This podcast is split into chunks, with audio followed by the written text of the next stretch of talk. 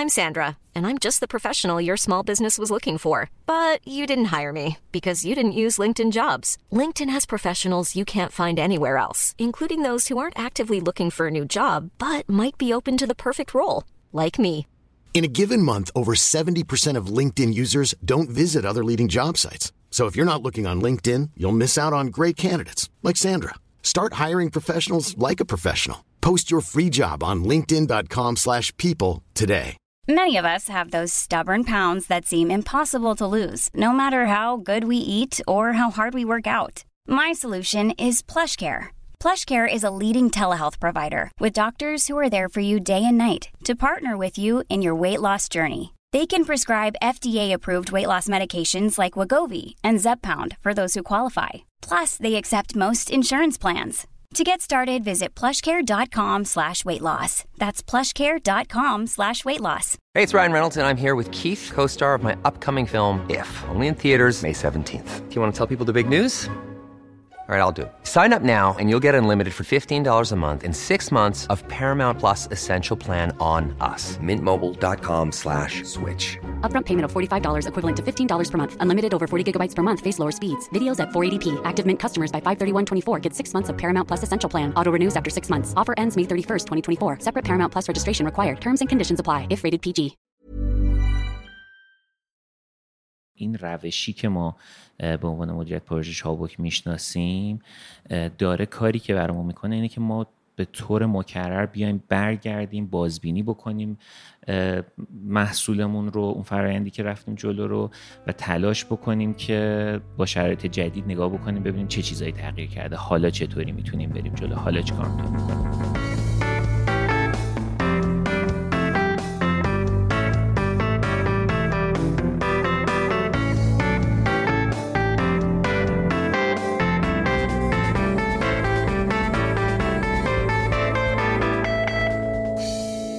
سلام.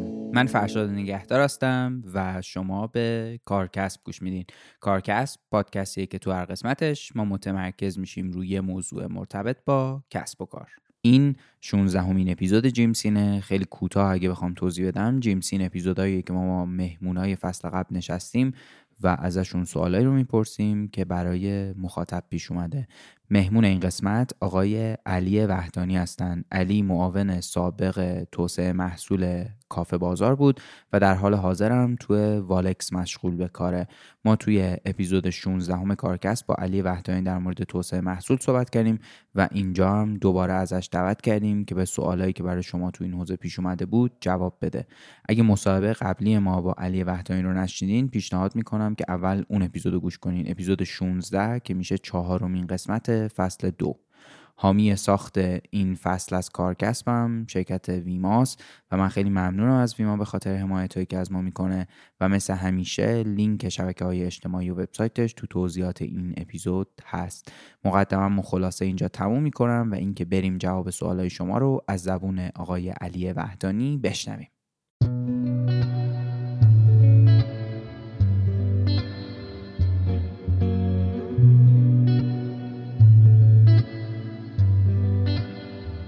می‌دونین BNPL یعنی چی؟ BNPL یه نوع روش پرداخت یا تأمین مالی کوتاه مدته. این مدل اعتباری مخفف باین او پی لیتره یعنی الان بخر بعدم پولشو بده.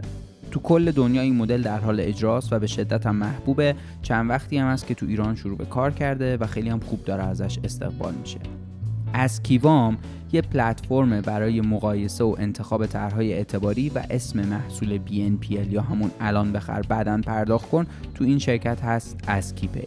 توی این روش شما می‌تونید به جای پرداخت کل مبلغ خرید کالا یا خدماتی که می‌خواین رو بخرین ولی هزینهش رو به مرور پرداخت کنین. همونطوری هم که می‌دونین ما تو ایران محدودیت دسترسی به کارت اعتباری داریم و این محصول می‌تونه جایگزین خوبی براش باشه. با کمک اسکیپی شما می‌تونید خیلی ساده حتی بدون نیاز به سفته فقط با کد ملی به صورت شخصی یا سازمانی اعتبار بگیرین و از فروشگاه های طرف قرارداد اسکیوام خرید کنین. دو مدل پرداخت هم داره که ماهانه و اقساطیه و تو حالت اول قرار نیست هیچ سود و کارمزدی پرداخت کنید اینم لازمه بگم که این شرکت طرحهای مختلف دیگه ای با سقف‌های خیلی بالاتر داره. از همون کالا و خدمات بیمه گرفته تا خرید خودرو که به زودی بهش اضافه میشه. برای اینکه یه مقیاسی هم از اندازه این شرکت دستتون بیاد در حال حاضر روزانه بیش از 10 میلیارد تومان درخواست اعتبار به اسکیوام ارائه میشه و نزدیک به 100 میلیارد تومان هم اعتبار به کاربرا داده شده. پیشنهاد می‌کنم برای آشنایی بیشتر با اسکیپی و بقیه طرحهاشون حتما وبسایت اسکیوام رو ببینین. هر چیزی که برای رسیدن به اسکیوام نیاز دارین هم تو توضیحات این اپیزود هست. askivam.com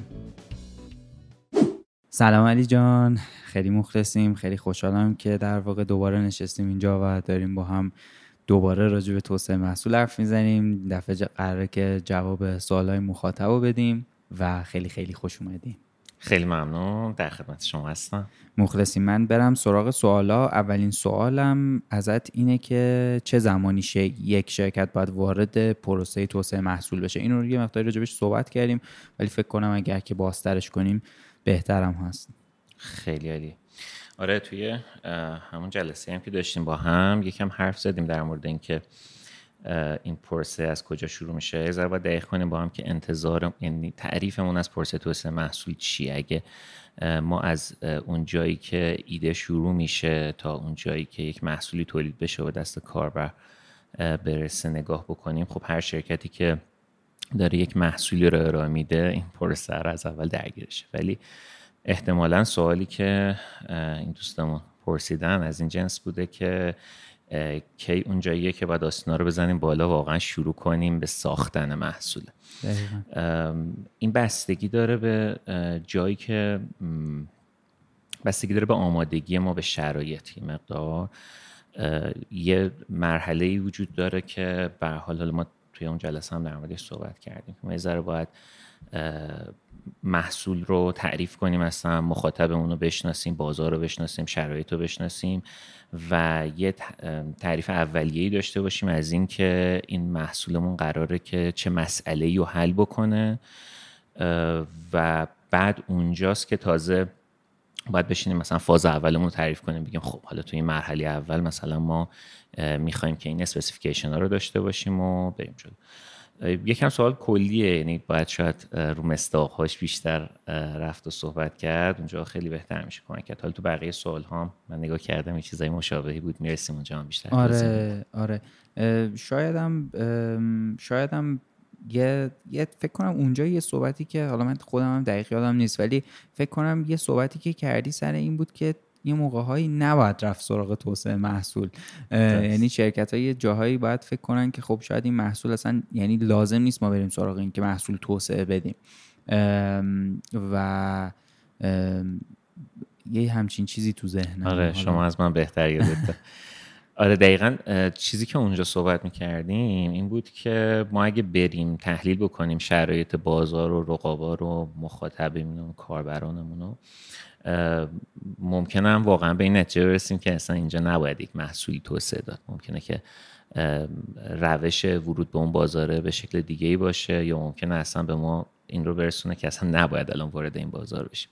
بنابراین یک مرحله قطعا قبل از این وجود داره که ما مطمئن باشیم اون قدم اوله رو می‌خوایم ورداریم اون هزینه توسعه محصول رو می‌خوایم بدیم. یه جنس کاریه که دیگه وقتی واردش میشی یه حداقل هزینه ای رو پذیرفتیم. یعنی من به اون حد از اطمینان رسیده باشیم که آماده این که بریم این هزینه رو بکنیم. دقیقا دقیقا.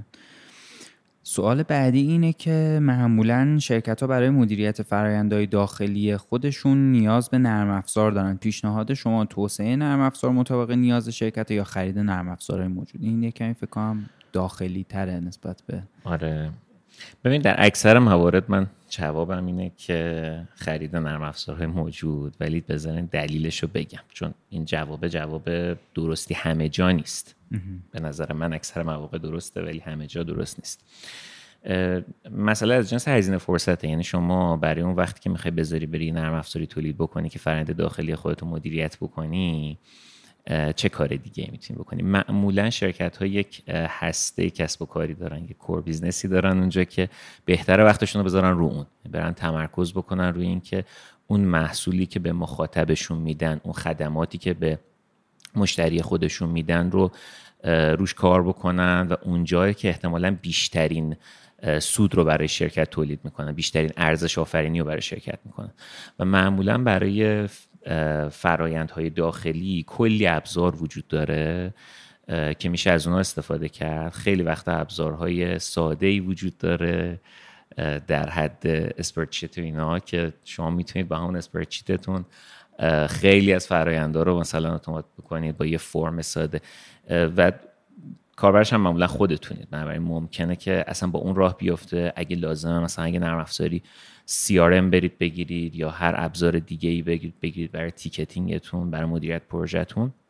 خب خیلی منطقیه که اینها رو برید از اون چیزهایی که آماده هست استفاده کنید تهیه کنید که فرصتتون رو وقتتون رو انرژیتون رو بذارین رو اون کار اصلی شرکت که بیشترین ارزش آفرینی رو داره.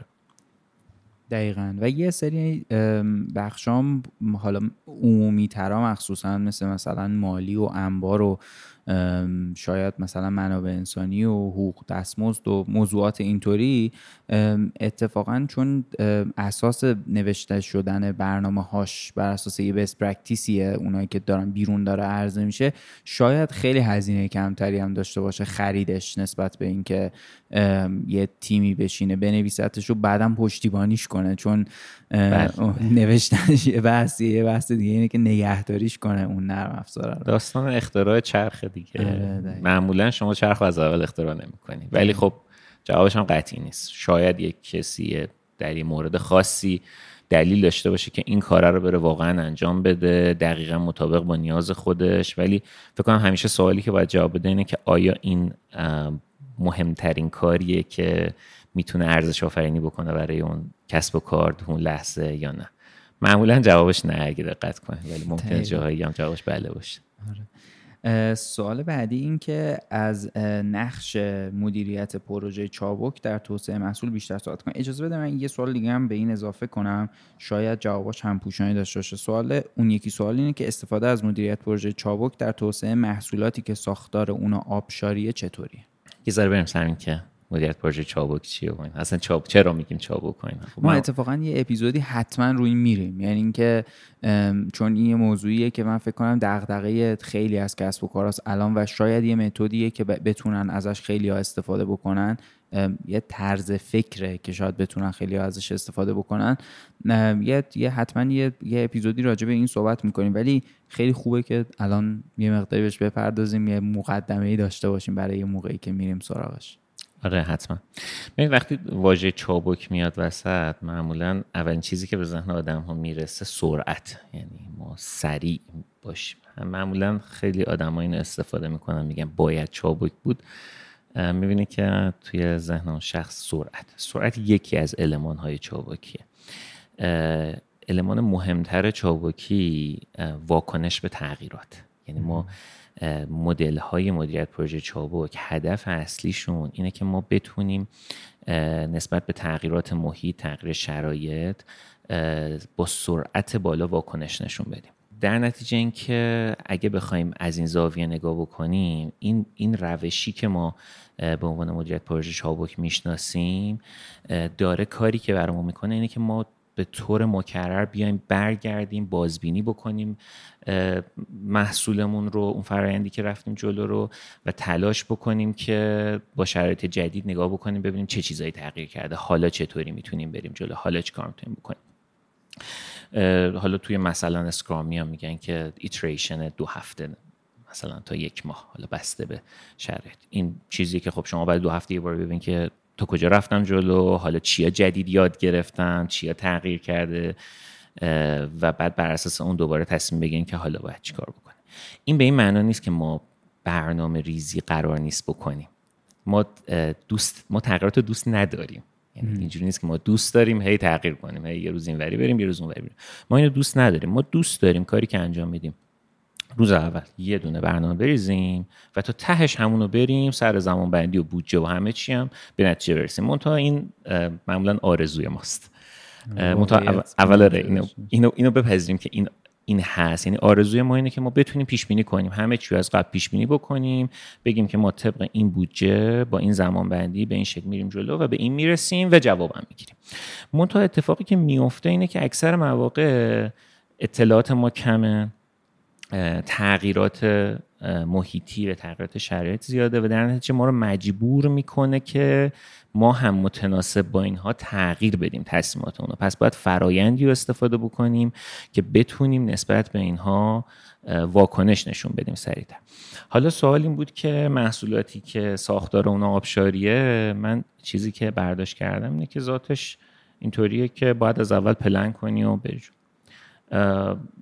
یه مثالی به ذهن من میاد اینه که حالا معمولا از ساختمان مثال می‌زنن اینجا اینه که آقای شما ساختمونی رو می‌تونی از اول نقشش رو بچینی و تا ته بری که این قرار اینجوری ساخته بشه باید این کارو بکنی. اصلا عجیبه که کسی بگه ما می‌خوام ساختمون بسازم می‌خوام یه ایتریشن فعلا یه طبقه برم بعد ببینم طرف دوم چیکار می‌کنم در نتیجه اینکه ما حتما اون جاهایی که می‌تونیم برنامه ریزی بکنیم برنامه‌ریزی می‌کنیم ولی تو همون مثال ساختمون هم ممکنه مثلا شما بودجتینگتون رو بیاین مثلا بودجه ریزیتون رو بیاید به صورت دوره‌ای بازبینی بکنیم بگم مثلا من یه یه ماه میرم سه ماه میرم جلو.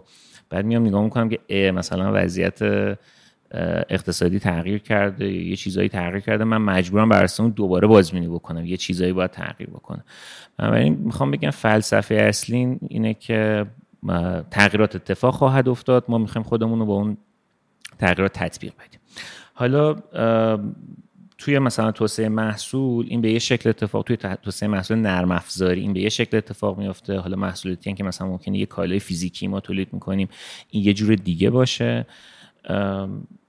این دیگه بستگی به اون صنعتیه که توش هستیم چه جور خودمون تطبیق میدیم. آره دقیقا. یه چیزی هم که وجود داره اینه که من فکر کنم اگر نیاز به در واقع بازخورد نیاز به تغییر اون محصوله یا اون خدمت نسبت به بازخورد مخاطب یا مشتری یا اون کسی که اون طرف میز نشسته وجود داشته باشه اتفاقا این نیازه رو پررنگتر هم ممکنه بکنه. یعنی یه موقعی هست شما مثلا حالا تو مثال ساختمون ممکنه که یه دونه کارفرما داشته باشی که اگه نقشه رو از اول باش ببندی نهایتا اون مثلا را آخرش اینه که با یه تغییرات کوچیکی تو پروسه نهایتش اون چیزی که می‌خواد اول داره می‌بینه رو داره با حالا مثلا یه تلورانس مثلا فرض کن 20 درصد 30 درصدی داره می‌گیره همونو. ولی شما وقتی داری یه چیزی رو توسعه میدی که قراره مثلا برای اولین بار توی بازاری بیاد بیرون و هیچ پیش بینی وجود نداره از اینکه مثلا مخاطب یا مشتری یا اون کسی که نهایتا مصرف کننده آخرش در واقع واکنشش چیه نسبت بهش حالا این می‌تونه خودش مثلا یه محصول خیلی فیزیکی باشه ها مثلا چه می‌دونم یه بشقاب باشه چون اینجا بشقاب چه دست من بود. بشقاب مثال زدم. ولی یه همچین چیزی باشه. ولی شما نمی‌دونی که واکنش اون نهایتا اون کسی که قراره اینو مصرفش کنه چیه. و شاید شاید یکی از شاخصهایی که در واقع نیاز این منطق چابک و پر رنگ تر بکنه این بخش باشه. عالی عالی گفتی شما. دقیقا اون اون یادگیریه که میگم. حالا یه بخشید میگیم تغییرات شرایطه که ما یه چیزی رو می‌دونستیم که این اینطوریه و شرایط عوض شد. مثلا ذائقه مخاطبمون عوض شد. ولی معمولا اون نادانسته است. معمولا که من نمی‌دونم یه چیزی رو می‌خوام برم یاد بگیرم. می‌خوام بفهمم که مشتری من نیازش چیه. می‌خوام بفهمم که این بازار مثلا ویژگیاش چیه شرایطش چطوری. هر چقدرش که می‌تونم از قبل بفهمم از طریق تحقیقات مصاحبه با مشتری های احتمالی و هر روش دیگه ای تلاش می‌کنم قبلش بفهمم. منتها معمولا یه چیزایی بازم ما متوجه نمیشیم و نیاز داریم که بریم و یه مرحله بریم جلو و تست بکنیم. حالا این ممکنه که این نادانسته توی سطح اون ارتباط مشتری باشه ممکن تو سطح تکنولوژی هم حتی باشه. یعنی مثلا من فکر می‌کنم که این کارا رو به راحتی انجام میدیم میریم توش میدیم نه مثلا این پیچیدگی اجرایی خیلی بالایی داره که ما به هر دلیل بلدش نبودیم. حالا باشه بریم یاد بگیریم که دفعه بعد این اشتباه رو نکنیم. ولی الان به هر حال باید خودمون رو تطبیق بدیم برای اون شرایط جدید که تغییر می‌کنه. یه چیزی هم اشاره کردی به مسئله فیزیکی. حالا این هم جالبه. تکنولوژی اون سمت هم به کمک ما میاد که در واقع اونجا هم بتونیم این مدل چابک رو داشته باشیم. مثلا کلا 3D پرینتر و اینا خیلی جا کارکردشون الان آره. دیگه. واقعا برای prototyping خیلی جدی استفاده میشن. یه کسی یه کالایی و یه محصولی رو بسازه تست بکنه مثلا با یه دونه مشتری بعد با ده تا مشتری بعد یه جایی دیگه به یه نقطه اطمینانی که رسیدی حالا می‌تونی بری یه سفارش بدی و مثلا از اون مثلا چندین هزار تا بسازی. حالا دقیقا. حالا این که برای فیز... یعنی در, در واقع اگه مشتری بخواد ببینتش خیلی فیزیکی که دقیقا همین جوریه. ولی توی یه مرحله قبل ترش هم مهندسی رو مدل سازی خیلی توسعه پیدا کرده. یعنی همه چی رو میشه نرم افزاری مدل کرد و آره اون یه feedback اونجوری هم میشه گرفت. آره به نظرم اگه یه کسی دغدغش باشه که چه جوری می‌تونه feedback بگیره خیلی راه براش وجود داره که مثلا پیدا کنه که. دغدغه که میگه خیلی مهمه تو ذهن من. یعنی ما هی میریم درگیر این میشیم که مثلا مدل های چابک Scrum. فلان مدل. هی, هی میریم متدولوژی های مختلف مثلا می‌خونیم روش های مختلف. اینا هم دیدین دیگه چون معمولا یه کارهای marketing ی روشون میشه. خود اون متدولوژی خیلی تو رسانه ها مطرح میشه روش کار میشه براش مدرک تعریف می‌کنن آدم میرن مدرکشو می‌گیرن و اینها. ولی اصل مسئله اون نوع تفکر اون mindset که من چطوری فکر می‌کنم. اون اون نکته اصلی اگه اون رو آدم ها بگیرم به قول شما اون بشه دغدغش حالا راهش رو پیدا می‌کنیم. آره آره دقیقا. طرز تفکر واقعا که ماجرا رو تعریف می‌کنه. سوال بعدی این که تغییر توی طراحی محصول رو توی پروسه توسعه محصول چطوری میشه مدیریت کرد؟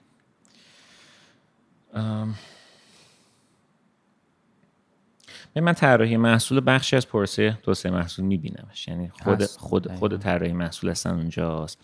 و حالا باید ببینیم که نیازمندیمون چیه شرایط چیه بر اساس اون عمل بکنیم دیگه. یعنی این یه چیزی نیست که مثلا حالا من, من برداشتم اینه که دوستی که اینو پرسیده خیلی تو ذهنش طراحی محصول به عنوان یه عامل بیرونی می‌دیده که خب حالا اینو تغییر می‌کنه حالا من چیکار کنم؟ در حالی که خود این که این طراحی محصول آیا نیاز تغییر کنه یا نه کجاش باید تغییر کنه؟ کی باید تغییر کنه؟ چجوری باید تغییر کنه؟ این خودش بخشی از فرآیند طراحی محصول. یعنی ما باید اینو توی نیازمندی اون ببینیم. حالا مثلا فرض کنیم که ما یه محصولی داریم. به این نقطه می‌رسیم که کاربرها با طراحی فعلی محصولمون یه مشکلی دارن. خب این یه مسئله است. ما اول مسئله رو تعریف می‌کنیم بعد ممکنه راه حلش این باشه که خب طراحی هم باید تغییر بکنه. خب پس اینم میشه یکی از اقدامات ما توی اون مسیر توسعه محصول. مثلا همین اگه این رو یک بخشی از همون چرخه تولید محصول ببینیم خب اینم مثل هر المان دیگه باید براش همون شکلی برنامه‌ریزی بشه. دقیقاً.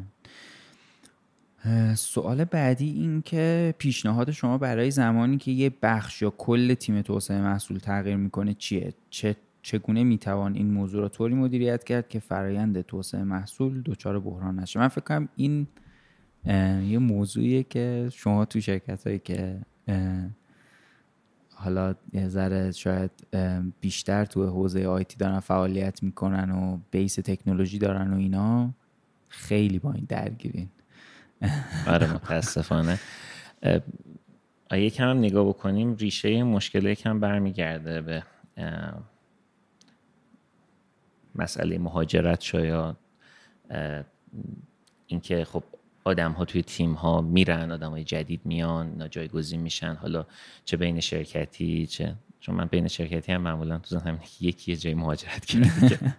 این نفر جابجا شده. چون معمولا این پیش میاد. حالا یه دلیل دیگه هم می‌تونه داشته باشه البته که هممون دعا می‌کنیم اون دلیل باشه. اون اینه که صنعت خیلی بزرگ شه آدمای جدید وارد بشن بنابراین خب این تغییرات از اون جهت ایجاد میشه. من من چون پیش فرض بود که الان حالت دوم پیش نمیاد حالت اول فرض کرد آره این یه سوال یه سری سوالا رو وقتی که در واقع مخاطب برای ما میفرسته توش یه یه سریاش توش یه دردی هست. من یعنی این معلومه که یه مشکل خیلی جدی یه جایی وجود داشته و این سوال از توی دردی مثلا به وجود اومده. این سوال از اون سوالا بود برای من. یعنی وقتی دیدمش با خودم فکر کردم که خیلی واقعا یه چیزیه که شاید یکی از دقدقه های اصلی خیلی از کسب و کاراست الان و حالا اینجا توی این دوستی که در واقع این سوال پرسیده یه مقداری احتمالا درگیرشون تو بخش بحث توسعه محصولم کرده که در واقع اینجا داره میپرستش. ببخشید من حرف تو قطع کردم. نه خواهش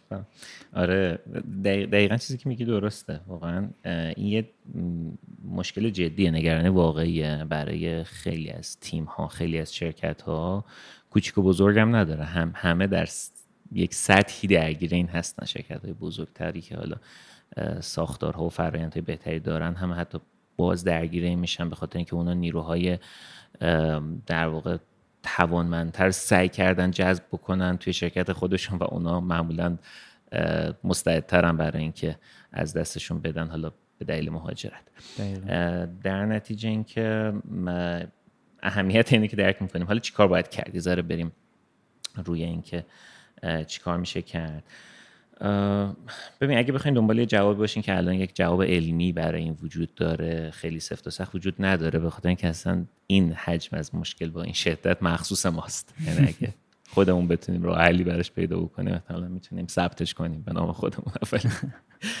ولی یه سری جواب کلی وجود داره برای شرایطی که نه انقدر حاد و بحرانی باشه که مثلا آدم با این نرخ جابجا میشن. ولی معمولا جوابش روش هایی که مدیریت دانش انجام بشه معمولا هر کاریو که می‌کنیم. مستندات خوب ازش داشته باشیم مستندات رو یه جای مناسب اشتراک بذاریم به طور مداوم به روز رسانیش بکنیم که البته خود این یه هزینه ای داره. یعنی باز این یه هزینه فایده ای می‌خواد که من اون وقتی که می‌ذارم رو این از اون ور دارم یه کاری رو نمی کنم دیگه این باید ببینیم که اون حد اقلی رو که لازمه رو پیدا بکنیم. قانون 80 20 اینجا هم هست. معمولا یه 20 درصد کار اگه بکنی 80 درصد جوابش می‌گیری. بنابراین باید ببینیم که اون بخش اصلی چیه. ولی از همین همین جنسه. حالا ما یه موقع با بچه صحبت می‌کنیم میگم هر کاری می‌کنی یه جوری نگاه بکن که فرض کن فردا نیستی دیگه خودت اینجوری نگاه بکن. چون حالا ممکنه که تو همون تیم هم باشه ولی کار دیگه می‌کنه ممکنه بره توی تیم دیگه یه کاری دیگه ای بکنه. به هر حال نفرات جدیدی ممکنه بیان و بخوان رو اون کار اصطلاحا آنبورد بشن یاد بگیرن را بیفتن روش و نیاز دارن که مستندات کافی داشته باشن ازش. این یه روشه. یه روش دیگه هم روش انسانیه که معمولا استفاده میشه. شاید گاهن از مستند از مستند کردن هم بهتر بتونه عمل بکنه. اگه درست بتونیم اجراش بکنیم. اینکه حتما حواسمون باشه این نرخ تغییراتی که به نرخ تغییراتمون ربط داره ولی حتما حواسمون باشه که تغییری که ایجاد میشه مثلا یه نفر جدید زمان کافی داشته باشه که بیاد کنار یه نفر با تجربه تر کنارش ببینه کار رو اون دانش تجربه کم کم یه مقدارش منتقل بشه و اون فرایند مدیریت دانشه به شکل سینه به سینه عمل بکنه. آره. چون کیفیتش حتما بهتر خواهد بود. محدودیتش اینه که خب به آدم ها مرتبطه حتما اینکه من یه سندی رو بنویسم با ثباتتر ماندگارتره. ولی کیفیت این که من بشینم پیش شما شما برای من تعریف کنی که مثلا اینجا داشتی چی کار می‌کردی و مثلا من می‌تونم سوال بپرسم من می‌تونم هر چیزی که تو ذهنم هست رو مطرح کنم و این تعاملی باشه. ولی خب وقتی که مستندات هست دیگه همینه دیگه. یه چیزی من نوشتم و شما می‌خونی اگه به دردت خورد خورد نخوردم که دیگه همین. دقیقا. تو این بخش دومی که گفتی که آره هم یه مقداری با فرهنگ ما مچتره یه ذره بحث تعهد توش وسط دیگه. یعنی اگه اون آدمی که داره مثلا میره با اون آدمی که داره میاد یه وقتایی هم ممکنه که مثلا اون position خیلی راحت نباشه جذبش. مثلا منابع انسانی بیشتر از اون چون معمولا تو قراردادها یه ماه رو در نظر می‌گیرن برای بله. اینکه فرصت وجود داشته باشه. خب یه position های موقعی بیشتر از یه ماه زمان لازم داره برای جذبش. یا بعد شانسی موقعی وجود به وجود میاد مثلا این بیشتر میشه. ولی تو اون بخش اول که در مورد مدیریت دانش صحبت کردیم من فکر می‌کنم یه بخش بزرگیش هم جدا از اینکه خود آدما مستند کنن و این احساس وجود داشته باشه که ما در واقع باید این همین چیزی که شما میگی که اگه من فردا اصلا لزوما هم اینجوری نباشه که نباشم. مثلا ممکنه من یه ماه مرخصی باشم یه کسی دیگه ای بتونه مثلا بدون من کارو چجوری پیش بردم تا اینجا و بتونه مثلا بقیهش رو پیش ببره. ولی یه چیزی که وجود داره اینه که به نظرم میاد این جدا از اون بخش فردیش یه مسئولیتیه که سازمان خیلی در مقابلش یعنی خیلی مسئولیت سازمان پررنگ اینجا که یه بتونه یه ما حالا فرایندم نگم ولی یه طرز تفکری رو به وجود بیاره که آدما اعتقادم داشته باشن و کلا بشه مانیتورش هم کرد واقعا هم ثبت بشه و بعدا هم بشه ازش یه جوری ثبت بشه که بعدا هم بشه ازش استفاده کرد. چون خیلی وقتا هم تو مدیریت دانش شما می‌بینی یه حجم خیلی زیادی اطلاعات ثبت داره میشه ولی نمیشه ازش استفاده کرد. یعنی یه جوریه که به هیچ دردی نمی‌خوره. یعنی یه انرژی خیلی زیادی یه تیم بزرگی گذاشتن روی اینکه ایس اطلاعات رو ثبت کنن ولی به هیچ دردی نمی‌خوره. و به نظرم یه مقداری نقشه شاید سازمانم توش پررنگ میشه. ببین مدیریت دانش هم مثل هر کار دیگه یه هزینه فایده داره دیگه. یعنی ما باید ببینیم که چه هزینه ای می‌ذاریم چی به دست میاریم. مشکلش اینه که هزینهش رو الان میدی فایدهش رو بعدا معلوم میشه که داره یا نه. ولی من چند تا نکته اینجا بگم شاید کمک کنه. ببین حالا ما میگیم مستندات همیشه مثلا یه فایل متنی مرتب مفصله مثلا با کلی توضیحات مثلا انگار کتاب نوشتی تو میاد تو ذهنمون. آدم ها معمولا خب یه وسواسی دارن که خب مثلا من اینو دارم می نویسم یه چیز خوب بنویسم دیگه مثلا. در حالی که خیلی وقتا چیزای کوچیک شاید خیلی بهتر عمل کنه مثلا یه دیاگرام یه نمودار معمولا از مثلا ده صفحه مستندات بهتر عمل می‌کنه. یه نموداری که مثلا شما فلان فرایند و تو یه جای محصول مشخصا توش نوشتی. خیلی ساده می‌تونه باشه. اگه می‌تونیم با نمودارهای استاندارد مثلا RUPP این کارو بکنیم که چه بهتر. ولی اگه این اتفاق نمیفته واقعا همین کاغذ قلم رو ورداری یه شکل بکشی بگی که این, این خیلی کمک می‌کنه. یه جاهایی این مستندات می‌تونه یه فایل صوتی باشه که من ضبط می‌کنم. یه تیکه ویدیو باشه از یه فرایندی که می‌خوام توضیح, توضیح بدم به اون شخص و همونجوری ضبط بکنم نگه دارم بذارم کنار. اینا حالا روش های مختلفیه که آدم فکر کنم ببینن کدومش اونجا برای اون نیاز خاص بهتر جواب میده که در نهایت اون معادله هزینه فایده بیارزه دیگه. همینجوری مستندسازی صرفا به خاطر مستندسازی نباشه گفتن مستندسازی کنیم مثلا ما هم یه آره. دو هفته میشینیم فقط مستندسازی می‌کنیم ولی خیلی فکر نمی‌کنیم که مثلا تهش چقدر این استفاده Life is full of what ifs. Some awesome, like what if AI could fold your laundry? And some well, less awesome, like what if you have unexpected medical costs? United Healthcare can help get you covered with Health Protector Guard fixed indemnity insurance plans. They supplement your primary plan to help you manage out of pocket costs. No deductibles, no enrollment periods, and especially no more what ifs. Visit uh1.com to find the Health Protector Guard plan for you. There's never been a faster or easier way to start your weight loss journey than with PlushCare PlushCare accepts most insurance plans and gives you online access to board-certified physicians who can prescribe FDA-approved weight loss medications like Wigovi and Zepbound for those who qualify. Take charge of your health and speak with a board-certified physician about a weight loss plan that's right for you. Get started today at plushcare.com slash weight loss. That's plushcare.com slash weight loss. plushcare.com slash weight loss.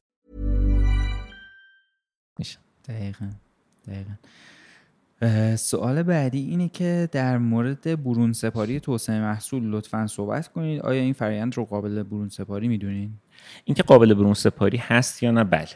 اینکه آیا میارزه برون سپاری بکنیم؟ بستگی داره به اینکه محصول چیه نیاز چی به طور کلی همونجور که گفتیم اون جایی که مشخصه های نرم افزار اون product specification ی که ما داریم مشخص شسته رفته است. نرخ تغییراتش کمه و دانش ما در موردش کافیه. مثلا جاهایی که یک محصول benchmark شده است الگو برداری شده است. یه چیز مشخصیه. من دقیقا با این مشخصات اینجا میشه برون سپاری کرد. نکتهش اینه که باید به اندازه کافی مستندات داشته باشیم برای اینکه مطمئن بشیم این انتقال اطلاعات درست انجام شده. من نیاز خودم رو شفاف گفتم که چیه.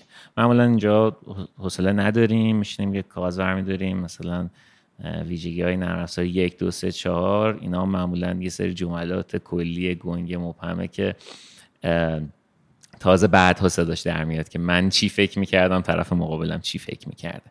بنابراین اگر نرخ تغییراتش جز این اینجور ویژگی های خاصی که ممکنه که یا تغییر بکنن یا اینکه دانش من نسبت بهش تغییر بکنه.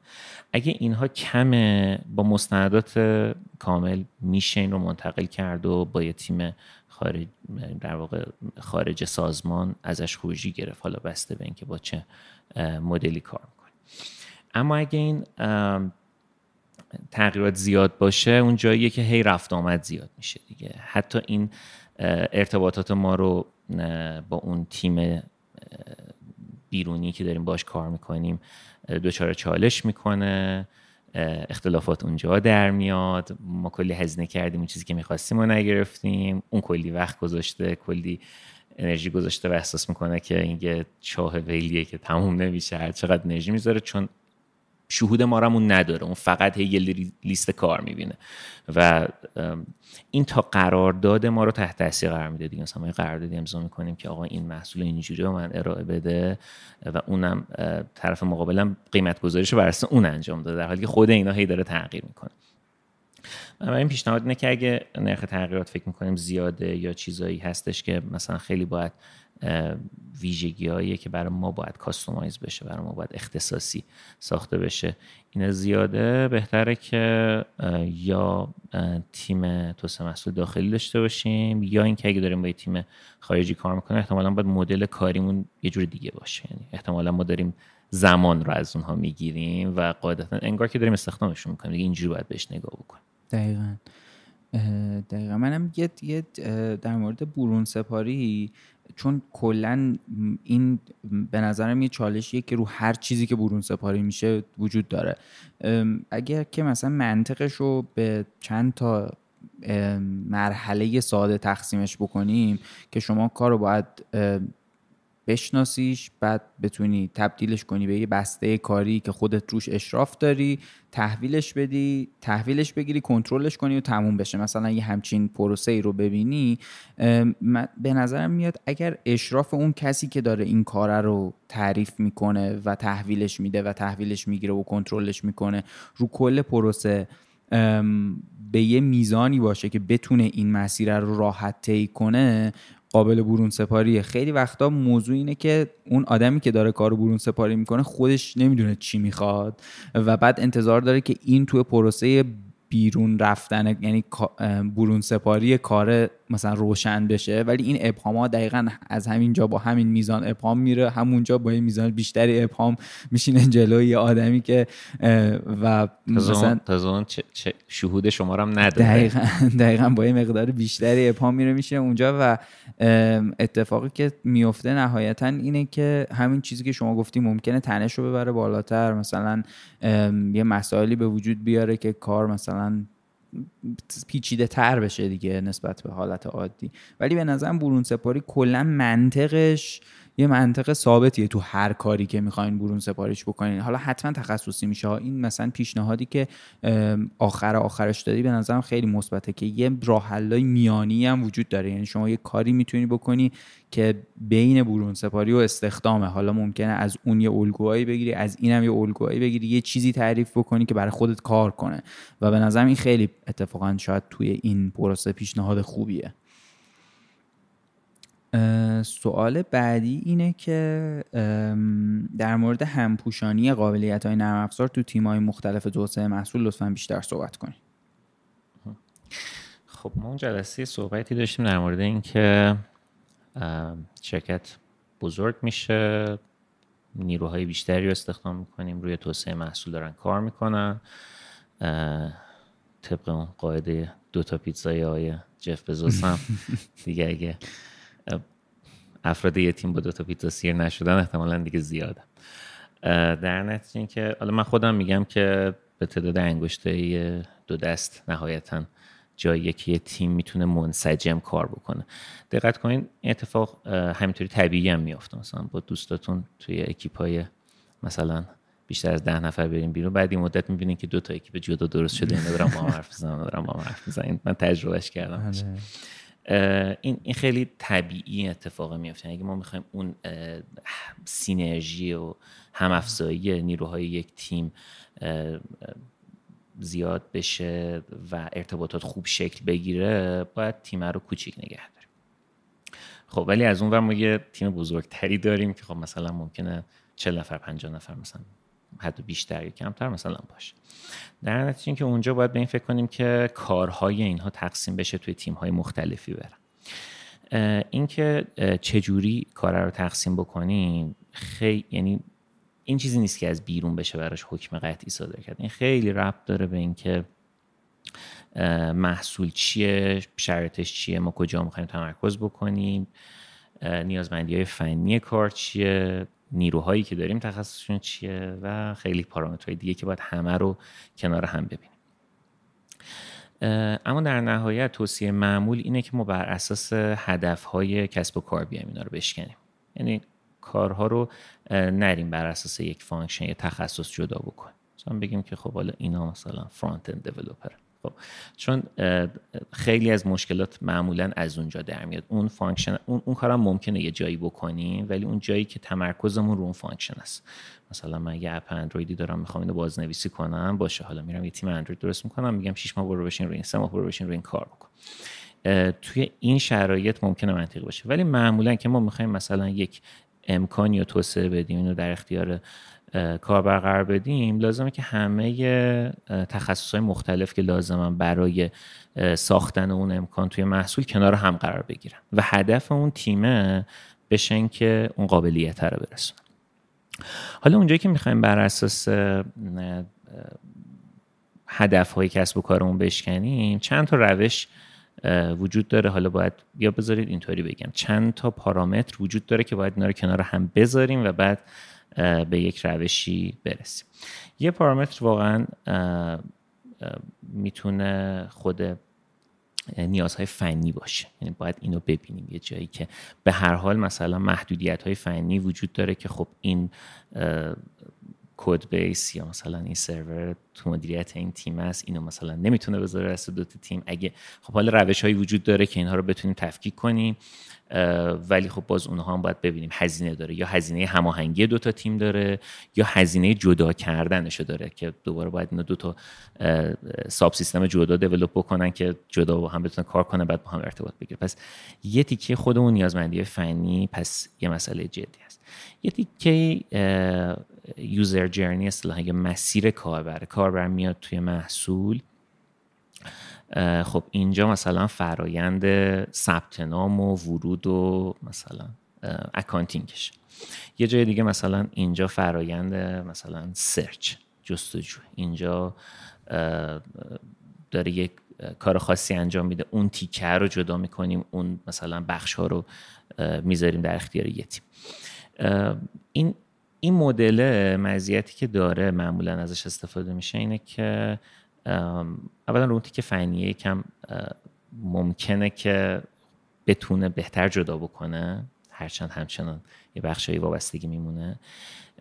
دو اینکه از سمت کاربر معلومه جداست. یعنی شما میگی که این صفحه مال این تیمه اون صفحه مال اون تیمه تموم شد. یعنی اگه غیر از اینا حالا میان صحبت می‌کنه اگه اینا هم هست معلومه دیگه.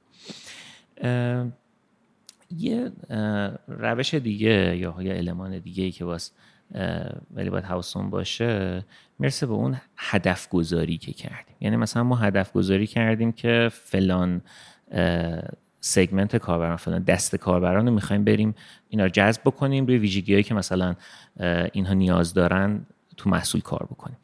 خب این دست از کاربران از کل محصول دارن استفاده می‌کنن. احتمالا هر جایی یه چیزی نیاز دارن. ممکنه بعضی وقتا بیایم به این دید بشکنیم. اگه اهمیتش خیلی زیاد باشه ممکنه همه اون قبلی هم که گفتیم بذاریم کنار. بگیم که مثلا من یه تیم می‌خوام بذارم که روی کاربرهای با فلان ویژگی خاص بره کار بکنه. خب این کاربرها فراینده مثلا ثبت نامشون هم از همونی که همه استفاده می‌کنن ولی یه نیاز دیگه ای توش دارن. نمی‌دونم ویژگی دیگه استفاده می‌کنن هم همونایی که بقیه استفاده می‌کنن. خیلیاش ولی مثلا نیازمندیاش فرق داره. بعضیاش هم ممکنه جدا باشه. برای ما ممکنه از اون جنس هم بیایم اینو تفکیک بکنیم. حالا چون گفته بود سوال که بیشتر صحبت کنیم من فقط بیشتر صحبت کردم جواب قطعی ندادم و نمی‌تونم بدم. ولی من فکر کنم که حالا تو این ببخشید حرف تو قطع من چون داشتم گوش می‌دادم تو ذهنم دستبندی که ایجاد کرد اینه که بر اساس یه اولویت هایی که شاید جنسش هم محصول نیست جنسش بازاره. میشه اینا رو تقسیم کرد بخش های مختلف محصول رو. اگر که اشتباه فهمیدم شما هر جایی که لازم بود قطعش کن و اصلاحش کن. بر, اساس اینا دستبندیش کرد و در واقع اونه که یه خطی می‌کشه بین این که شاید این همپوشانی ها رو بشه یه جوری مدیریت کرد که حالا یا وجود نداشته باشه یا به حداقل برسه. ببین همپوشانی ها از جایی به جای دیگه میشه منتقل کرد ولی نمیشه از بینش آره. یعنی شما ارتباط یعنی همه موضوعات یک گرافی در نظر بگیرید که اینا همینجوری یال هایی بین هم دارن و به هم وصلن. شما می‌تونید بعضی از اینا رو با هم جمع کنید بذارید توی یه دسته و یال های بین اونها یال های قوی تری میشن ولی خب اینا باز ارتباطات بیرونی دیگه ای دارن. معمولا یه جوری میشکنه که اون یال هایی که ضعیف میشن ارتباطاتی که ضعیف میشن چیزای کم اهمیت تر باشن. در اون لحظه یعنی چیز حکم کلی وجود نداره. مثلا من امروز می‌خوام یه کاری بکنم یک استراتژی توی سازمانم دارم که این انقدر مهمه که من تمام اون مسئله یوزر جرنی که گفتم مسیر کاربر که مثلا این صفحه مال این تیم باشه این صفحه مال تیم اینو می‌ذارم کنار. فنیارم حتی ممکنه که همه اون هزینه های هماهنگی رو به جون بخرم و بگم که من امروز برام این مهمه که مثلا یکی متمرکز روی این کار بکنه که مثلا من فلان دست کار بر هدف گذاری بکنم. ولی همه اینا رو باید با هم دید دیگه. یعنی محدودیت های فنی و وجود داره خود محصول و فلوی محصول. یه تیکه اهداف سازمان هم یه تیکه که حالا اینا وصل میشه به نیاز بازار و کاربران. دقیقا. آره فکر کنم این دستبندی آخری که کردی خیلی دیگه روشن کرد ماجر سوال بعدی اینه که MVP چیست و چرا مهم است؟ سوالات بنیادین پرسیدن بچه ها خب باش چون خیلی پایه‌ای بود سوال منم بزن یه ذره پایه‌ای برم از اول شروع بکنم. این واژه MVP یا minimum viable product ترجمه کردن کمینه محصول پذیرفتنی. این حالا واژه توی کتاب Lean Startup در واقع Lean Startup آقای اریک ریس خیلی پررنگ و مطرح شد. البته خودش توضیح میده که از جای دیگه این رو آورده ولی اصلا از اونجا به بعده که با مطرح شدن اون کتاب این واژه MVP هم انقدر مطرح میشه و سر زبان ها میفته کل حرف اینه که ما یه محصولی بسازیم حداقل چیزی رو بسازیم که مورد قبوله و می‌تونه به ما کمک بکنه که یه قدم بریم چون چیزی که اشتباه میشه معمولا در موردش اینه که آدما فکر می‌کنن که قراره که محصول ناقص بسازیم. این هدف ما نیست. مثلا هر جا میگیم که آقا این چرا اینطوری تعریف شده MVP دیگه. مثلا یه MVP می‌خوایم بدیم. این حالا یه MVP می‌خوایم بدیم این با ببینیم که هدف MVP چیه. هدف MVP حالا طبق اون متدی که توی کتاب لین استارتاپ این آیه سعی می‌کنه توضیح بده اینه که میگه یک استارتاپ یک محصول جدید حالا توی یه استارتاپ یا توی یه شرکت خیلی فرقی نمی‌کنه. یک محصول جدید. وقتی می‌خواد توی بازار جدید با پر از ابهامات و چالش ها و سوالات پیش بره معیار اندازهگیری پیشرفتش یادگیریه. یعنی شما نمیگی من انقدر سافر تولید کردم انقدر محصول تولید کردم یا به انقدر حتی به انقدر کاربر رسیدم چون اون خیلی چیز پایداری نیست. لزوما قابلیت اسکیل یا رشد ممکن نداشته باشه. چیزی که دنبالش اونجا هستیم اینه که یاد بگیریم. بفهم یه سری پیشفرزا رو پیدا کنیم. پس اول بریم ببینیم بریم ببینیم که پیشفرزامون چیه. اون پیشفرض ها رو پیدا می‌کنیم بعد میگیم خب حالا من اینو باید تستش کنم. پس یه محصولی بدم که جواب این سوال رو توش پیدا بکنم پس میرم دنبال اینکه product ی رو تعریف بکنم. که حداقل المان های لازم رو داره برای اینکه جواب اون سوال یا سوالات مشخصا پیدا بکنم بنابراین اگه مثلا حالا توی مثال خود اون کتاب میگه که مثلا ما داشتیم یه محصولی تولید می‌کردیم گفتیم بریم به عنوان plugin مثلا Yahoo Messenger اون موقع اینو پیاده بکنیم. بعد مثلا plugin Yahoo Messenger زدیم plugin ای زدیم plugin اون یکی هم زدیم. بعد رفتیم دیدیم مثلا plugin جواب نمیده کلا. خب همون یه دونه plugin می‌زدی احتمال جواب سوال اول پیدا کرده بودی لازم نبود این همه بری چون اون چیزی که در مورد MVP داره میگه این یادگیری است. و این خیلی حواسمون باشه که این, این خیلی اشتباه میشه که انگار قرار محصول ناقص بدیم. ما محصول ناقص نمیدیم. اتفاقا یکی از ایرادات رایج توی MVP اینه که من محصولی رو میدم که به اندازه کافی خوب نیست که فرضیه من تست کنه. مثلا من میگم که من فرض می‌کنم کاربرای من اگه یه همچین مسئله ای رو براشون اینجوری حل بکنی حاضرم بابت این پول بدم. مثلا یه فرضی است. یه فرضیه خیلی کلیه. اینجا گذاشتم که بتونیم صحبت کنیم. من میرم محصول می‌سازم کاربر هیچ اقبالی بهش نشون نمیده. میگم کاربر نخواستم. من محصولم خوب نبود. کاربر می‌خواست. که محصول من به اندازه کافی خوب بود. یکی از ایرادات رایج اینه که باید خیلی حواسان بهش باشه. این تیکش خیلی به نظرم اتفاقا مهمه چون حالا شما ساید توسعه محصولیشو داری می‌بینی؟ من فکر کنم که مثلا یه اتفاقی که مخرب می‌تونه باشه حسابی اینه که اگه اون محصول همین جوری که شما میگی محصول به درد نخوری حالا من شاید به درد نخورم کلمه خوبی نیست ولی یه محصولی باشه که نتونه اون حد اقل نیازا رو برآورده کنه یا مثلا در یه حد اقلی کار بکنه یه صدمه ای ممکنه به برند اون شرکته بزنه که بعد تا یه مدتی هم این وجود داشته باشه. یعنی مثلا یه بدنامی با خودش بیاره که شما فکر کنید که آقا آره من رفتم تو مخصوصا اون بخش اولی که مثلا یه سری مشتری که اون اول اول میان و مثلا یه انتظاراتی هم دارن و یه دسته خاصی هم هستن واقعا تو بازاریابی حساب دیگه هم ممکن روی این آدما بکنن. مثلا شما یه کاری بکنی که اینا به یه نحوی ناراضیشن و یه صدمه نهایتا به برندت زده باشی. و این تیکش هم به نظرم می اومد که مهمه گفتم که اضافهش کنم به صحبت خب با توجه اینکه شما گفتی پس من یه نکته دیگه هم اضافه کنم. توی همین کتاب توضیح میده که ما یک MVP داشتیم که می‌خواستیم اینو تست بکنیم و هر روز پنج دلار توی تبلیغات گوگل هزینه می‌کردیم یه تعداد کاربر کمی میومدن اینو تست می‌کردن فردا تغییرش می‌دادیم دوباره 5 دلار می‌دادیم یه سری کاربر دیگه می‌گرفتیم. پس این هم باید حواسمون باشه که وقتی داریم MVP می‌سازیم و هدفمون آزمایش کردنه احتمالا جارم نمی‌زنیم. نمیریم به همه هم بگیم ما نسخه اول محصولمون اومد بیرون بیاید تست کنید یا مثلا بریم تبلیغات توش بکنیم. پس این رو اگه ما بگیریم که هدفمون تست کردنه خیلی مشخص میشه بقیه مسئله که حالا تا کجا باید MVP بره و باید چیکار بکنه. یه چیز دیگه هم که من اینجا به نظر اومد خوبه اشاره بکنم حالا با توجه به اینکه این واژه MVP و این مدل خیلی محبوب شده اون روی سکر هم باید ببینیم که لزوما همیشه تست کردن بهترین راه نیست. یعنی ما چون این روش رو انگار یاد گرفتیم و زیاد در موردش حرف زدیم خب که بریم یه MVP بدیم تست کنیم ببینیم چی میشه. خیلی جاها جواب سوال ها از قبل مشخصه. یک کم تحقیق می‌خواد مطالعه می‌خواد مصاحبه با کاربر می‌خواد. تخمین زدن می‌خواد گاهی جواب خیلی از سوالها رو از قبل میشه پیدا کرد. و ما ترجیح میدیم که این کار رو بکنیم چون هزینه این کارها معمولا از تولید محصول کمتره. باز دوباره برمیگرده به قاعده هزینه فایده. باید ببینیم که هر کدوم کار رو می‌کنیم چه هزینه میدیم چه فایده به دست میریم.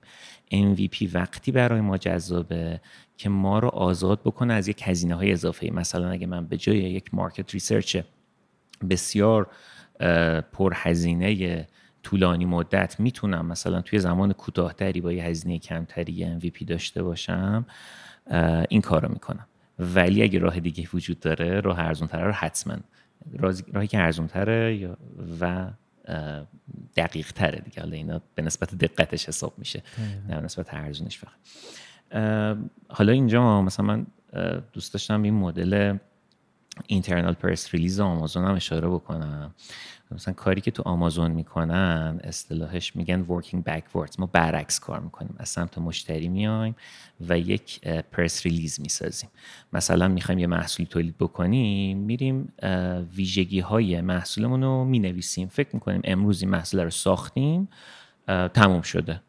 و یه جا می نویسیم که یه همچین محصولیه با این ویژگی ها و انگار که داریم محصولمون الان می‌بریم تو بازار. پرس ریلیزش رو کامل می نویسیم بعد اینو نگاه می‌کنیم. داخلی منتشر می‌کنیم همکارمون نگاه می‌کنن. ممکنه به یه سری مشتری های بالقوه نشونش بدیم و ببینیم که واکنش ها چیه. وقتی که اون press release رو در مجموع حالا ممکن press release های مختلفی هم داشته باشیم. بعضی وقتا حالا مثلا خودشون اینجوری که میگن press release های رقیب داریم. مثلا توی یه تیم یا توی شرکت مثلا چند تا press release برای یه کار می نویسیم بعد ببینیم که کدومش جذاب تره بر وقتی که یکیش انتخاب میشه میریم اونو می‌سازیم. دقیقا همون رو می‌سازیم. و دیگه قبول نیست اینجا که خب حالا نصفش رو می‌سازم. نه. چون این اون press release یه که شما رفتی به مشتری نشون دادی. پس اون فرضیه ها رو با press release میره تست می‌کنه.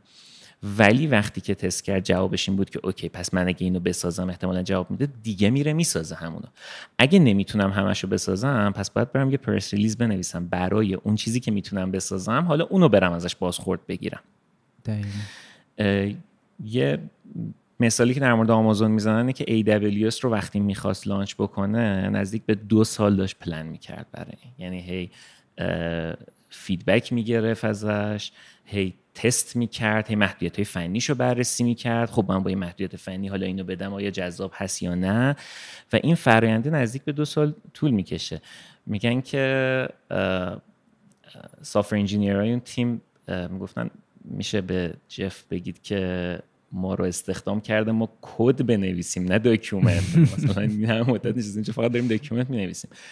در حالی که وقتی نگاه می‌کنیم اون روش جواب داده و AWS جزو محصولاتی که وقتی اومد تو بازار یک دفعه با قدرت یک محصول با کیفیت. پس می‌خوام برگردم به اینکه باز همه method ا رو سعی کنیم ببینیم روش های مختلف حل مسئله رو نگاه کنیم. MVP که داریم میگیم یک روش حل مسئله است. روش های مختلفش رو نگاه بکنیم که هر کدوم کجا به درد می‌خورن و این رو بهش می‌رسیم که در نهایت همه این روش ها کارکردشون اینه که من بتونم اطلاعات کافی از بازار کسب بکنم که محصول مناسبش بسازم. حالا این اطلاعات کافی اگه با research به دست میارم اگه لازم خودم برم بررسی بکنم اگه قراره با کاربر مصاحبه بکنم و یه روش هم اینه که اگر لازمه برم یه چیزی حداقلی بسازم و به دست کاربر برسونم و فیدبک بگیرم بازخورد بگیرم ازش. پس اگه این رو ببینیم که در نهایت همه اینا می‌خوان به ما کمک بکنن که دانش بیشتری داشته باشیم پیشفرزهای خودمون و چیزهایی که تو ذهنمون فکر می‌کنیم ارزشمندن چیزهایی که فکر می‌کنیم اینطوریه دیگه ولی بعدا که میریم می‌بینیم اینطوری نیست هر چیزی که ما کمک می‌کنه اینا رو به چالش بکشیم و جواب واقعی پیدا بکنیم اون اون روش رو باید بریم. حالا MVP هم یه روش. دقیقا. خیلی جالب بود. مخصوصا این مثالی که از آمازون زدی خیلی بر خودم جالب بود و واقعا به نظرم کمک کرد که یه ذره موضوع بازتر بشه. و سوال آخرم ازت اینه که ارتباط استراتژی شرکت و توسعه محصول تو چیه؟ جلسه یکم صحبت کردیم در مورد اینکه شرکت هایی هستن. حالا product نقش بیشتری رو توی شرکت بازی می‌کنه. بعضی شرکت ها ممکن marketing براشون تیکه کلیدی تری از اون پازله باشه. بسته به اون شرکت و نوع فرق می‌کنه که استراتژی محصول ما چه نقشی تو استراتژی کل سازمان بازی می‌کنه. ولی در نهایت باید اینو بپذیریم که این یه تیکه از اون پازل است. یعنی یه کورپوریت استراتژی داریم ما که استراتژی کلان شرکت داره مشخص می‌کنه که تو هر حوزه ای من چشم اندازم چیه و روش رسیدن به اون چشم اندازم چیه.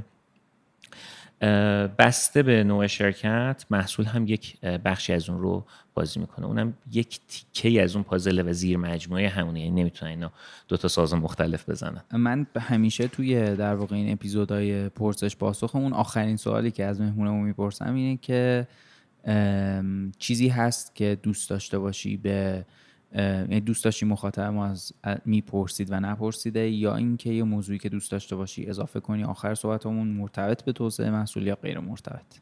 خیلی ممنون از شما. اولا که من رو دعوت کردین و خیلی هم سوال خوبی بود. چند تاش چالشی بود؟ واقعا فکر کردم یکم بهش که دقیقا باید از کجا شروع کرد و چجوری گفت.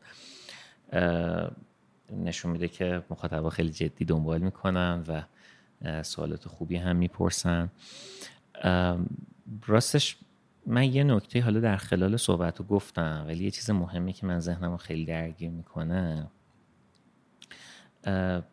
فکر می‌کنم یه اشتباه رایجی که ربطی شد به توسعه محصول نداشته باشه. اشتباه رایجی که ماها رو درگیر می‌کنه اینه که خیلی ذهنمون میره سراغ روش ها و ابزارهایی که مطرح میشه و از مفاهیم و هدف های پشت اونها جا میمونیم. یعنی یه دفعه خیلی واژه چابکی مطرح میشه همه جا در موردش صحبت میشه و آدم فکر می‌کنن که یه چیز خاصیه چابکی مثلا یه صندوقچه اسراریه که یه چیزی توش داره و مثلا اونو داشته باشی دیگه به دستش یا مثلا MVP که الان در موردش صحبت کردیم و خیلی چیزهای دیگه ای که معمولا یک واژه برند میشه و اون چیزیه که آدما رو هی درگیر می‌کنه میرن دنبالش. اشکالی هم نداره. آدما خوبه که اینا رو بخونن. خود من همه اینا رو دنبال می‌کنم.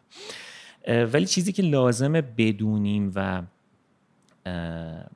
آگاه باشیم نسبت بهش اینه که همه اینها روش های حل مسئله یعنی هر کدومشون یک مسئله رو روی میز دیدن و رفتن یه سری روش خودشون تست کردن و بعد اومدن گفتن خب من اینو می‌کنم یک متدی یک کتابی یه روشیه که خب حالا به بقیه هم توضیحش بدم. اتفاقا به نظرم آدم های موفق کسایی که برن همه اینا رو بخونن ولی گیر هیچ کدومشون نیفتن. با همش آشنا بشن و بفهمن که هر کسی مسئله رو چجوری حل کرده و اون روشه رو یاد بگیرن و همه اینا رو بذارن کنار هم.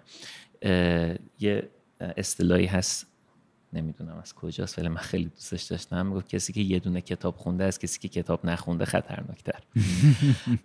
یعنی ما وقتی که یه واژه باش آشنا میشیم یا یه مفهوم یا یه کتابی رو می‌خونیم میگیم اینه این دقیقا همونجا خطریه که ما رو تهدید می‌کنه که میافتیم توی اون مسیر فکر می‌کنیم فقط این درسته. در حالی که ده ها نفر دیگه هستن که کتاب های دیگه ای نوشتن با روش های کاملا متفاوت گاهن متناقض. یعنی مثلا یکی میاد یه کتاب می نویسه یا سخنرانی می‌کنه که چرا اصلا فلان روش اشتباهه. و در واقع اگه خوب به همه اینا نگاه بکنیم می‌بینیم اینا درست و غلط نیستن. اتفاقا اینا اشتباه توش وجود نداره. اینا مکمل هم اینا متضاد هم نیستن. و این اون جاییه که ما می‌تونیم اون وقت اون توانایی رو بگیم داریم که حالا می‌تونیم مسئله های مختلف حل کنیم. هر مسئله باش روبرو میشیم شرایط رو میسنجیم ویژگیاش رو میسنجیم تو ذهنمون تطبیق میدیم. این کدوم روش الان مناسبشه؟ ممکنه خیلی جاها من یک تیکه از این روش بهم کمک کنه یه تیکه از این روش دیگه بهم کمک بکنه. چون در نهایت یک مفهومی پشت ایناست من اون مفهومه رو گرفتم. دیگه من اون ابزار اصلی رو دارم. من خیلی به نظرم این مهم میاد و چون زیاد هم سوالهای این شکلی پرسیده میشه به نظرم اومد که لازمه اینو اشاره بکنم که آدم ها این حس داشته باشن که خوب همه ابزارا ولی گیره هیچ کدوم نیفت خیلی به نظرم اتفاقا این چیزی که گفتی جالب بود و آره شاید که یه, یه موضوع خیلی خیلی خیلی مهمیه الان. این اب مسئله ابزار زدگی یعنی ما یه عالم ابزار داریم که در واقع مثلا خیلی هم خیلی می‌بینی که آدمایی هستن که خیلی اشراف خوب روی این ابزارا دارن. دقیقا می‌دونن که دقیقا این ابزار داره چیکار می‌کنه. ولی شاید خیلی دلیل اون پشتش که چرا اصلا باید از این از این ابزار استفاده کرد یا اینکه اصلا ما برای چی داریم میریم سراغ این دیگه خیلی مهم نیست. یعنی مسئله یه جور از یه زاویه دیگه ای بهش نگاه میشه. اینه که ما می‌خوایم از این ابزار استفاده بکنیم. حالا چه جوری این کارو بکنیم؟ به جای اینکه ما یه مشکلی داریم حالا ممکنه این ابزار یه بخشی از مثلا اونو بتونه حل بکنه. و آره این برای ما مخصوصا خیلی یه موقع های مخاطبمون از خودمون سوال می‌پرسه تو حالا مثلا اینستاگرام شبکه های اجتماعی جاهای مختلف راه های ارتباطیمون ایمیل بهمون می‌زنن و اینا که مثلا ما از فرض کنید یه،, یه،, یه ابزاری یا یه،, یه چیزی که یه مفهومی یه منطقی از این چجوری استفاده کنیم. و خب مثلا این سوال می‌دونی هم یه یعنی هم میشه براش توضیح داد که چجوری میشه استفاده کرد از این هم یه چیز قبلترش مهمتر وجود داره که اصلا چرا می‌خوای از این استفاده؟ یعنی شما می‌خوای چیکار کنی که فکر می‌کنی این ممکنه جواب تو بده؟ مخصوصا وقتی که اینا خیلی مطرح میشن داغ میشن اشاره هم کردم اینا دلایل مارکتینگی هم داره دیگه. یعنی واقعا آره. خب پشت اینا یه سری کمپین هایی در واقع اگه خوب دقت بکنی که بعد دوره ها و کلاس ها و کتاب ها و انواع چیزهای مختلف شکل می‌گیره براش که اشکالی هم نداره. به شرط اینکه بفهمیم دقیقا داره چه اتفاقی میافته. یه حس جاماندگی بر آدم های ایجاد آره، میشه دیگه. آره الان مثلا بگم. آره دقیقا کاملا فوموه. آره. یه چیزی الان یه چیزی اومده من دارم این رو دست میدم. آره. یه اتفاقی منم باید منم باید کلاس اینو برم. منم باید مدرک اینو بگیرم. منم باید یه حرفی داشته باشم در مورد این بشه که حالا اون اشکالی هم نداره ها. خودم هم حس رو پیدا می‌کنم. چیزی می‌بینم سری میرم بخوام. ولی باید ببینی که بفهمی این چی الان تو کدوم چارچوب قرار می‌گیره؟ کجای مسئله رو داره حل می‌کنه؟ برای چی مطرح شده؟ گاهم بعضی از این موضوعات که مطرح میشه ممکنه لیزر سخت اینجا اشاره کردم. بعضی از واقعا روش بازاریابی فقط. واقعا هیچ آره. چیزی پشت واقعا اگه به ارزشش نگاه بکنیم اینه که ارزش ذاتی جدی پشتش وجود نداره. دقیقاً. دقیقا. خیلی به نظرم جنبندی خوبی بود برای صحبتی که کردیم. دمت گرم. من مثل دفعه پیش خیلی لذت بردم. نشستم اینجا با هم گپ زدیم و خیلی هم به نظرم فرصت خوبی بود. سوالای مخاطبم جواب داده شد. یه بار دیگه هم هم دیگه هم دیدیم. یه گپی زدیم با هم و حالا امیدوارم که توی فرصت دیگه دوباره بتونیم با هم بشیم. راجع به یه موضوع دیگه ای که رفت به کسب و کار داره با هم صحبت کنیم. خیلی ممنون از شما. منم خیلی خوشحال شدم. برای منم لذت بخش بود و حتما منم خوشحال میشم این موقع دیگه با هم باز گپ بزنیم. مخلصیم. خدا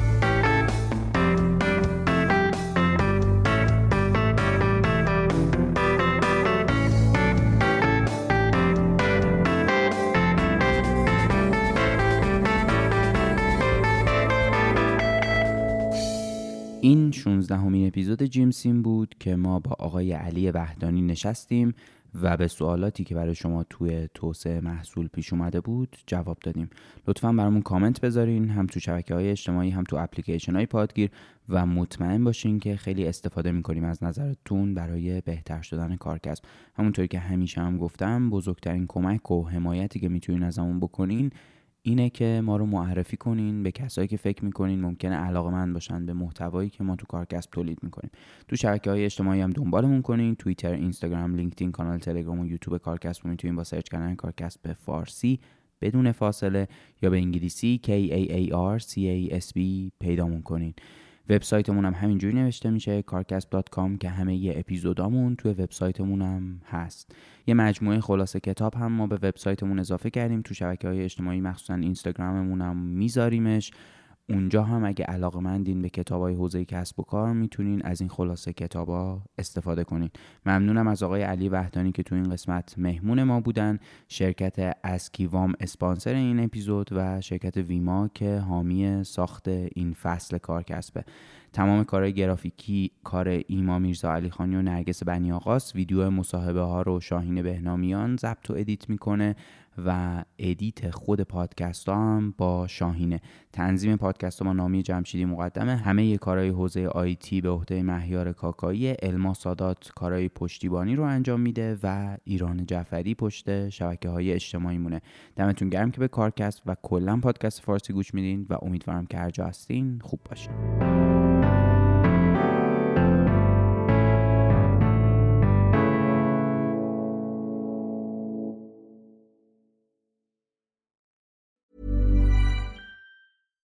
When you make decisions for your company, you look for the no-brainers. And if you have a lot of mailing to do, stamps.com is the ultimate no-brainer. It streamlines your processes to make your business more efficient, which makes you less busy.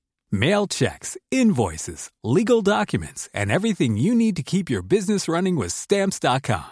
Seamlessly connect with every major marketplace and shopping cart. Schedule package pickups and see your cheapest and fastest shipping options from different carriers. With rates up to 89% off USPS and UPS rates. And with the Stamps.com mobile app, you can take care of mailing and shipping wherever you are. Make the same no-brainer decision as over 1 million other businesses with Stamps.com. Sign up with Code PROGRAM for a four-week trial, plus free postage and a free digital scale. No long-term commitments or contracts.